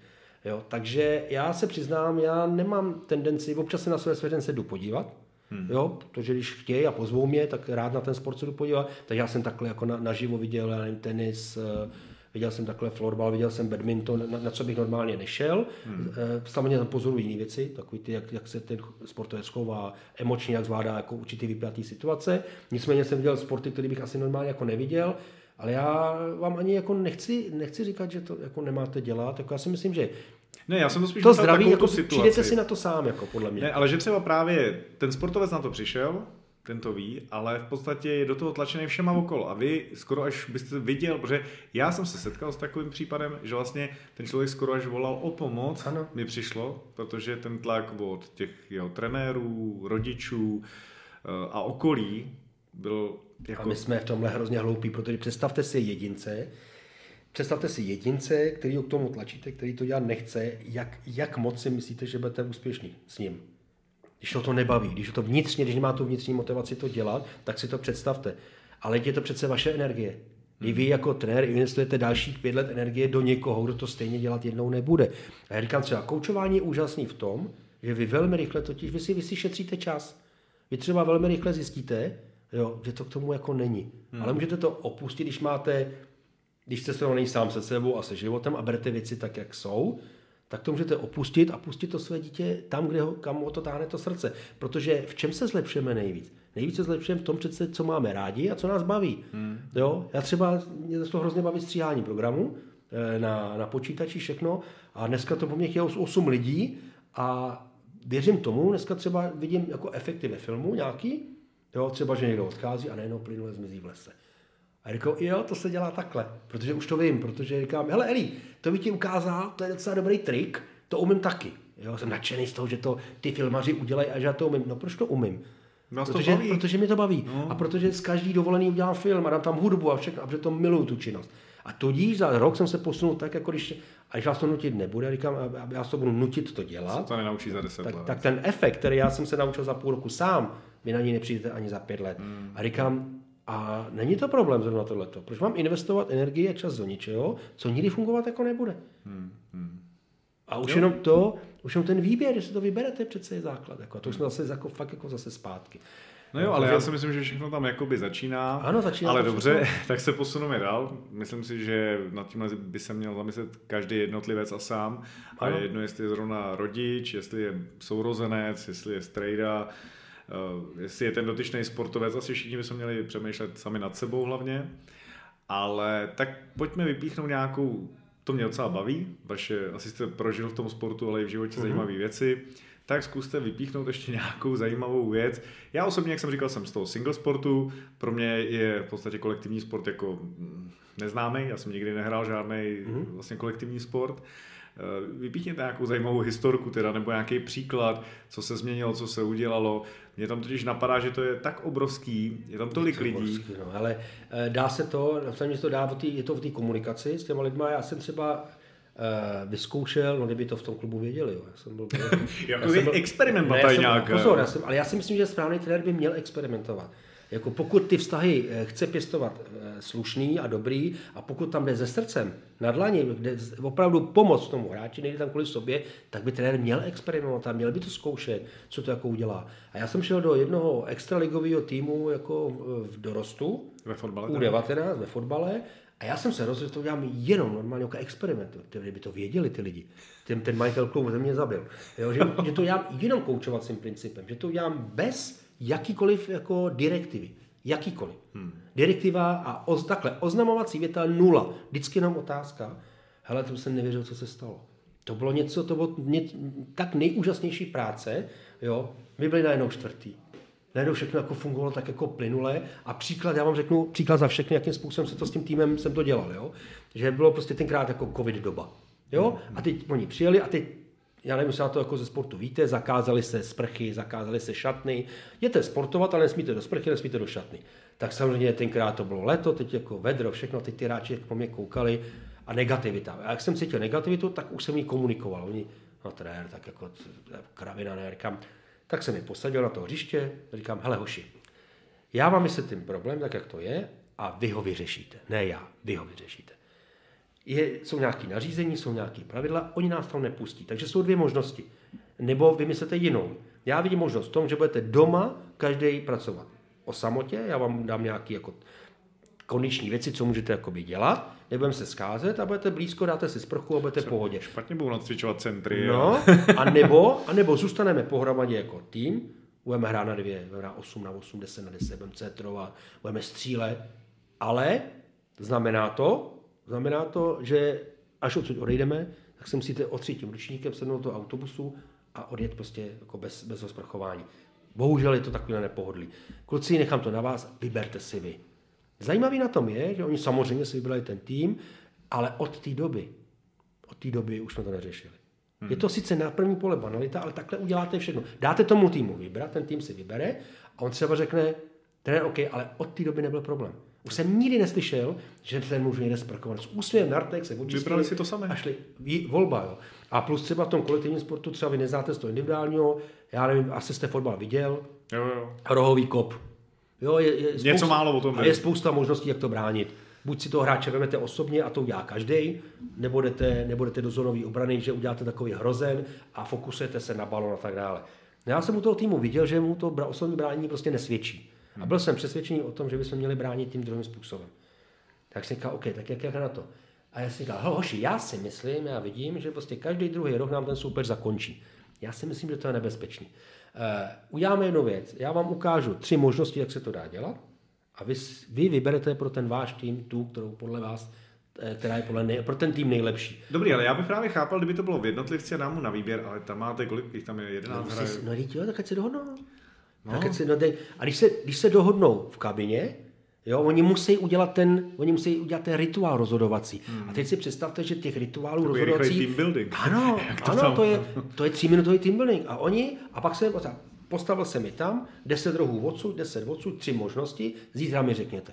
No a na tom se museli domluvit. Hmm. A teď si představte, že máte tým, který jede, jezdí po republice a umí se domluvit. To asi nebývá vůbec zvykem. No jasně, a teď si představte, že řešíte věc na 70 metrů, ale buď tam máte ovce, buď jste trenér, který tam má ovce a musíte na těch 70 metrů zařvat a řeknete, prostě ven co oběni to, teď oni hluché mě neslyší. Jo? A nebo si to na těch 70 metrů umějí vyřešit oni sami. Ale oni to budou umět vyřešit sami, pokud budou vědět, budou mít bezpečný prostředí a budou vědět, že můžou, že můžou do toho vstoupit, protože to je taky jejich. Nejen vaše, ale i jejich. A to jsou jako, potom, když tohle umíte, potom se vám ta práce vaše trenérská otevře jak tulipán. Teď se to takhle rozevře a vy vidíte jako spoustu možností. Já právě, jestli můžu, právě zajímavé hmm. je to, já jsem totiž tý, proč vzniklo to SMT Academy, který je podle mě hrozně důležitý, pro nás je klíčový, protože já jsem vlastně trénoval první, druhou ligu a byla tam ta direktiva. A já jsem totiž zjistil v jednu dobu, že vlastně nemám nástroj. Teď si představte, že máte nějaký tým, teď se něco nedaří, tak je spůcujete. Pak to jdete, řekne, no vidíte, kucí, jak vám to jde. Pak to zase nejde, tak to zase spucujete. No a teď ty hráči začnou být imunní vůči tomu. Hmm. Jo, protože no, tak, tak dneska beřvá nebude, bude, je hlavu neřval, co se stalo. Jo? A vlastně vy pak zjistíte, pokud máte sebe reflexi, kterou jsem taky nacházel horko těžko, hmm. když ji nemáte, tak budete řvát furt. A oni se starají, co to profici. A nebo tu sebe reflexi máte, řekne, hele, teď bych jim vlastně rád pomohl, ale já nemám jak. Já jsem tam zjistil normálně po 25, 22 letech trénování a po pěti letech v lize, nejvyšší soutěži, jsem si uvědomil, že, že jim nemám jak pomoct, že to neumím. Že nemám nástroj pro to, abych je posunul dál. Říkám, proč po... A někdo přijde a ten asistent mi říká, hele, hlavně nechceš po nich řvát, že jo, dneska. A říkám, no, bylo toho dost, zase to nejde. No jo, ale vlastně ty říkám, no nechceš po nich řvát. A jak to mám teda jako udělat, ale. A to sebeuvědomění došlo tak daleko, že jsem právě se dostal až na ten, na ten coaching a to bylo zajímavé, tam se potkal Petra Vališe, Eh, spolumajitele a spoluzakladatele SMT Academy a tam jsme na to vlastně přišli. On, se tam, on tam zase přišel se svým příjem z lyžování a on se tam šel zase učit radit. Protože chtěl všem radit, jak to mají, tak dělej ten oblouk takhle, ale on pak vlastně zjistil, že to nefunguje, že on jim říká, jak to mají dělat, on se dělal s Ondrou Bankem, a on říká, ale oni to nedělali. No, protože to necítili, protože proč, má, proč on má lyžovat podle Vališe, který v životě nevyhrál olympiádu? Proč má někdo hrát fotbal podle mě? Proč to má být můj fotbal a ne jeho? Hmm. A my jsme se tam spojili a přišli jsme jako na to, že vlastně chceme změnu. Že pokud my to neuděláme tím, tím způsobem, jakoby, že na veliko, tak ta změna nikdy nepřijde. Hmm. A nejen, že jsme začali nabalovat kolem sebe kouče, který, což je pro nás hrozně důležitý, vyšli ze sportovního prostředí, umějí koučovat, takže jsou odborníci. A ten třetí pilíř jsem té akademie je v tom, že jsme totálně etický. My nemáme rádi, když někdo někam chodí a říká, my koučem toho a toho a toho a tenhle ten mistr světa, jo, toho dělám já. Já si myslím, že to není jako fair vůči těm, eh, těm jedincům a vůči těm sportovcům. Jestli ten sportovec chce to říct, tak ať to řekne sám. Ale my tohle prostě nikdy dělat nebudeme. A my třeba ten etický kodex ne, že je napsaný, a my ho fakt dodržujeme. Hmm. A jsou tam jenom lidi, kteří fakt jsou eh, eticky tak silní, jako že to umějí a nám se tohle jako hrozně líbí a proto, proto nás tohle jako, jako baví. A my jsme to celý začali posouvat i tím, přesně těma kurzama, že my máme dneska vlastní naše vzdělávání, tedy ty trenéry, vede k tomu, aby k nám nemuseli chodit tolik těch hráčů nešťastných, ale aby to začalo jako u těch trenérů. Ale zaplať příroda, já chci vidět tu sklenici poloplnou a ne poloprázdnou. Ty kurzy se naplňují a zaplať pámu, tam ty trenéři jako chodí, protože a já tomu teď věřím, že, že se to stane. Normálně věřím tomu, že se to stane a že to prostředí, ta kultivace toho sportovního prostředí, že prostě přijde, ona není jiná možnost. A ono se totiž stane, že za pět, za šest let, sem vždycky všechno, vy jste bavili ta česká kotlina, oni jak jsou ty kopce okolo, tak sem přijde, všechno přijde za 40 let. No, jo, to trvá trošku. No, třeba jako normální první, hele, eh, první, první jako mentální coach fun, začal fungovat v olympiádě, na olympiádě Los Angeles, myslím, že roku 1984, si to představte. Tam první sportovci přiznali, že pracují s mentálním koučem. A oni pak začali se novináři pídit, kdo teda toho kouče má a jak dopad. No oni zjistili všichni do pětky. Hmm. Oni ty medaile vlastně měli ty co? A jako, co to jako teda je? Jo? Rok 1984, prosím vás. Hmm. My píšeme rok 2023 a my tady považujeme lidi, kteří mají mentálně kouče za blázny, ať jsou léčit. My jsme normálně jako, je to, mě to až úplně líto, ale že to tak jako je. To je odraz ale celé společnosti. No, to a naštěstí jenom... Petr, žije, Petr Vali žije ve Švýcarsku hmm. a tam je to úplně běžný. A ve Švýcarsku už přijde tenista a baví se s tím druhým tenistou, on říká, ty nemáš kouče. Říká, hele, a ty to hraješ jen tak, jako, jen tak jako pro zábavu. Oni to mají naprosto jako přirozenou. On má svého nutričního specialistu, on má svého kondičního trenéra a on má svého kouče. Tam to berou úplně jako přirozenost. Švýcarsko, Německo, a naštěstí si podíváte na naše stránky, jak fungují, to jsou, to jsou švýcarské stránky, to nejsou jako české stránky, jakože tam, tam ta souvislost prostě je, hmm. je, je, jako, je jako vidět. A teď jste to řekl, je to vlastně se posouvá světová špička, ale to je v jakýmkoliv odvětví. A jak jsme mluvili třeba o těch individuálních sportovcích, třeba můžeme nechat ty tenisty, tak přesně dneska je to asi trenéra máte na kondičku, máte fyzioterapeuta, máte trenéra na techniku, máte hlavního nějakého head coacha a podobně. To je ten obrovská armáda v uvozovkách těch lidí, kteří pracují na tom jednom člověku. A to jsme možná úplně nezmínili, i když má nějakého head coache, ale je tam vlastně tenhle ten mentální coach, tak on vlastně musí vnímat a cítit a možná poupravovat vztahy mezi všema, ano. co se podílí na té přípravě i toho jednotlivého sportovce. Mně se to stalo teď, musím říct, to byla úžasná zkušenost, protože eh, Roman West, trenér Opavy, si mě přivedl do svého realizačního týmu, ale samozřejmě, protože jsem dělal 30 let fotbal, a asi nějakou zkušenost, jako heli byste nechtěl, to za 30 let se naučíte spoustu věcí jenom tím, že to vokou, jenom tím, že tam jste. Takže Roman si mě tam vzal, ale Roman mě přivedl jako mentálního kouče. Jo, on mě přivedl pro sebe, aby on měl, aby on měl to celé. No složitý, protože jsme v Čechách. A pozor, co v Čechách? Jsme ve Slesku. Dovedete se představit, já teď nechci kluky ve Slesku, protože mám rád jako nějak jako pranířovat, ale to, co se do český kotlin dostane po 30 letech, tak ještě trošičku chvilku na to, trvá ještě na to, toho Slezska to malinko ještě trvá, takže Roman podle mě Vest je totálně otevřená hlava. Já úplně žasnu a já jsem mu ještě říkal, hele, jsme v Čechách, nebyl, mě tam nemůžeš rozbalit, že, že děláme to. A ne, ať to vědí, ať to všichni ví, jako říkám, Ježišmarja. Takže jsem tak to musí být taky určitá individualita. No, vlastně. je to, je silný v tom a on mě potřebuje, on mě samě, on to, on to podle mě, je, je, Roman to pochopil.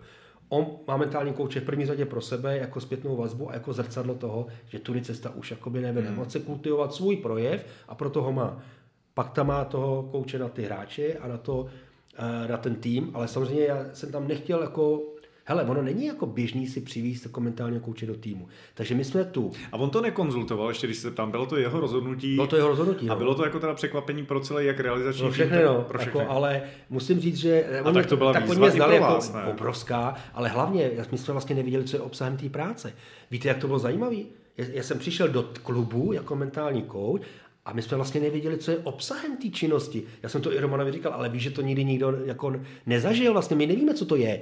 Jako, co vlastně má všechno ten trenér, jako na, ten kouč na starosti? Já si myslím, že když se tam Jo. rozlídnete, tak si řeknete, no tak to je práce, že bych tady mohl být 100 let. Tak, ne? a nakonec to bylo tak, že a já jsem začal trošičku pomalu, víte co, já jsem se naučil v koučování jednu věc, já lidem už nevnucuju nic. A netlačit jsem- na pilu ne, asi. já jsem to dřív dělal, to, to je, je to takhle a bude to jako nejlíp. Jo, já mám kamaráda, taky výborný, a ten, ten říká, no, ty lidi a tohle to je strašný, a jdou všichni do háje, proč to nedělají takhle? A já takhle s ním sedím a brblá na všechno, všichni pitomci. A já mu říkám, hele Karle, eh, můžu se něco zeptat? Jsi šťastný v tom životě? To nejsem, všechno na houby. Já říkám, a můžu se zeptat ještě na jednu věc? Můžeš mi říct, proč by to ty lidi měli dělat podle tebe? A on normálně zalapal po roku, ty na mě kouká. Ty to vždycky tak jako rozstřelíš, říkám. Tak ty všem říkáš, co mají dělat, a když se na tebe podívají, proč by to měli dělat? Ty jsi zoufalý, jako. Jo, to dá, a já jsem to Tak jste jako... přišel kamaráda, ne? No ano, jako, ale tak uh, oni mi některý tyhle už odpadávají sami. jo, hele, koho myslíte, že jsem měl v telefonu? Ne? Takový ty agresory, ty správný, ty despoty, myslíte, že tam dneska jsou? Hmm. Hele, to je energie, ty lidi vám přestanou volat, aniž byste jim to řekl. No, oni zjistí, že nemám, oni se, ne, se mnou nemají o čem bavit. A najednou, já mám, ale kdybyste viděl, koho mám teď kolem sebe, já mám kolem sebe teď momentálně nejúžasnější lidi v životě a proto já vždycky říkám, hele, Dalaj Lama, vy musíte být tou změnou, kterou chcete vidět ve světě. Neopravujte 20 hráčů, neopravujte celý svět, opravte sebe a totiž ty lidi, vy si je přitáhnete. Já mám dneska kolem sebe, jako moje třetí rodina, fantastická a já mám kolem sebe prostě naprosto úžasný, klidný, vyrovnaný lidi a můj život teče jako, jako labe u Nymburka. Proč myslíte?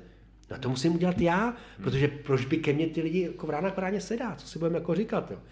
A zajímavé, když se vrátím k tomu coachingu s tím, s tím Romanem, bylo tak, že vlastně my jsme to jakoby objevovali a to na tom bylo to nejkrásnější. A máte pravdu v tom, že nejdřív jako tu něco, tu něco, tu jsem promluvil s týmem. Nakonec to končilo takhle, jo, a já jsem zjistil vlastně, že nejlepší jako práce s videem je individuální, takže já místo, abych se stříhal video, už jsme u toho střihu, jo, pozor, to se Ale v tom životě to se to napojí. jo, jo. To se napojilo Roma, hele, ty děláš úžasně ty videa, pojď je dělat.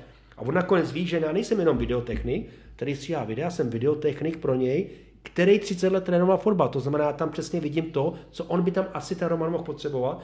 A on po dvou, po dvou videích říkal, hele, už mu to ani neukazuje. Hmm. Jo, já už vím, že to je dobře. Přesně tak, jak to potřebuju. Ale potom zjistíte, že neděláte těch videí, to video jedno, ten sestřih. Vy děláte 15. Protože tu si zavoláte jednoho hráče, druhý, ale zastav se za mnou potom na pět minut, něco ti ukážu. Jo? A pak s nimi objevujete ten jejich výkon. Hmm.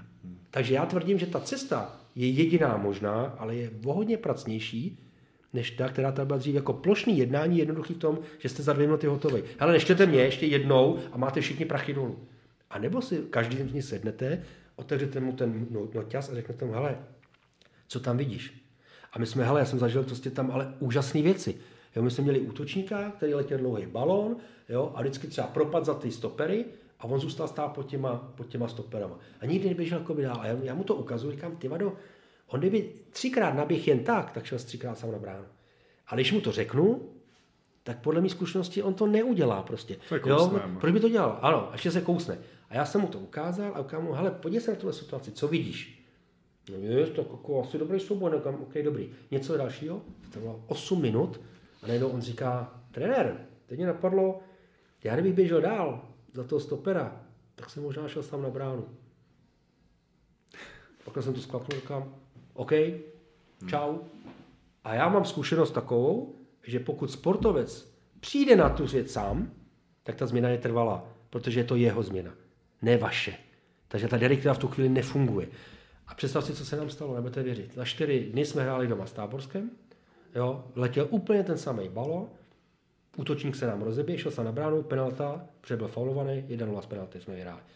První, co udělal ten hráč, přichází kolem mě, takhle do mě drknul, říká, trenér, mě to normálně seplo během vteřiny. Jak ten balon letěl, tak najednou, já jsem ani nevěděl, proč tam běžím.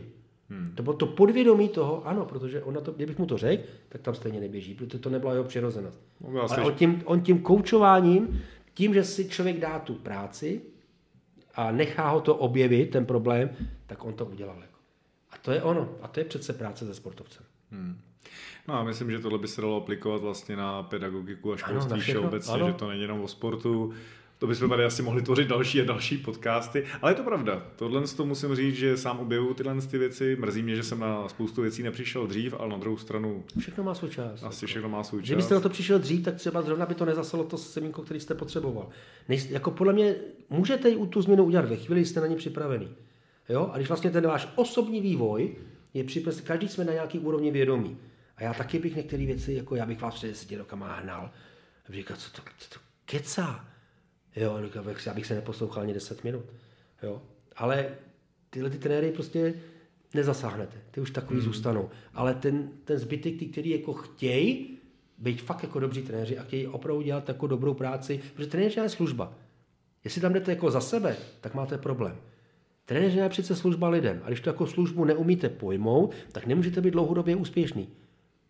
Když to pochopíte, bavili jsme se o egu, vy jste o něm mluvil, jo, pokud dokážete trošičku, trošičku lehce překročit to vlastní ego a pochopit, že sloužíte tomu týmu a sloužíte těm lidem, aby oni byli úspěšní, tak se vám ten život takhle otevře. A já jsem třeba pro mě osobozující pocit, že já jsem vždycky trenér chtěl být hrozně úspěšný. Jo, podařilo se mi díky, díky klukům z Liberce, že jsme společně vyhráli pohár, takže já jsem si sáhnul na takovýto pozlátko toho, toho vítězství, jo, držel jsem to nad hlavou, teď ti lidi, bylo to super, jo. Ale třeba dneska eh, je pro mě ten nejúžasnější pocit je, že já jdu třeba na trénink, jdu třeba s Romanem Vestem a já chci, aby on byl úspěšný. Já chci vytvořit prostředí pro to, aby on vyrostl. A mě to, tohle přesahuje mě samotného. To je víc, hmm. než kdybych vyhrál ještě další dva tituly, protože to umožní někomu jinému. A pro mě to dává smysl v tu chvíli. Já si myslím, že lidi, kteří vás znali v minulosti, tak vůbec nebudou věřit, že jste to vy. Říct, Já vás teda znám asi, když kouknu tady na čas, máme to asi hodinu a půl vás znám. Ale jako cítím z vás, že proběhla neskutečně velká, vlastně jako, ne, neskutečně velký obrat ve vašem životě. To jako z vás úplně čiší tohle z toho. Uh, myslím, že předáváte a děláte dobrou práci, protože to spíš není ani práce, ale je to, jak říkáte, možná poslání. Uh, já bych vás vydržel poslouchat ještě asi mnohem díl, protože je to super, asi nejvíc mě baví ty, že jsou to ze života věci, které jste zažil, mluvíte to opravdu s takovým tím elánem. Tak teďka bych se ještě k závěru našeho podcastu chtěl zeptat, kam dál vlastně byste chtěl směřovat, jestli máte nějakou tuhle tu vizi, když jste to nastínil, že v podstatě chcete tohle co nejvíc zasít do toho sportu. Uh, máte nějaký konkrétnější, třeba řekněme ty menší cíle teďka, něco, co připravujete, nebo to necháváte plynout? Já, já, já vás rozsekám právě, jo. Eh, víte, co je na tom nejúžasnější? Já už nikam nejdu. Já jsem se naučil uh, i při svých, jako i nějakých těch, co mě, ty osobní transformaci, jo, i přes nějaký meditace, tyhle věci jsem se naučil, jako být teď tady, teď jsem tady s váma, já nevím, co bude dál, jako. A já mám jako jeden jediný cíl, já už nechci, já už nechci, aby mi ten telefon nikdy nezazvonil. Protože já jsem součástí toho celku a já už nechci, aby 14 dní nikdo nenapsal nikdo nezavolal, protože, protože proč by to dělal. A dneska je pro mě důležitější, aby byli úspěšní ty druzí a ne já. A vlastně to je, to je moje poslání, prostě moje poslání dneska je služba. A jestli to někdo bude potřeba nebo ne, já to nikomu nutit nebudu. Ale já už vlastně jenom, já už jenom jako plynu, jakoby jako, jako to labe u toho, u toho Nymburka a chci vám jenom říct, že mi to dělá fakt moc dobře, protože to, mm, to ego lehoulince jako porozpustit, když to někdy jako úplně nejde, je, je prostě jakoby asi to nejúžasnější, co se mi na mojí cestě mohlo stát, protože já jsem vlastně ještě jako šťastný pořád.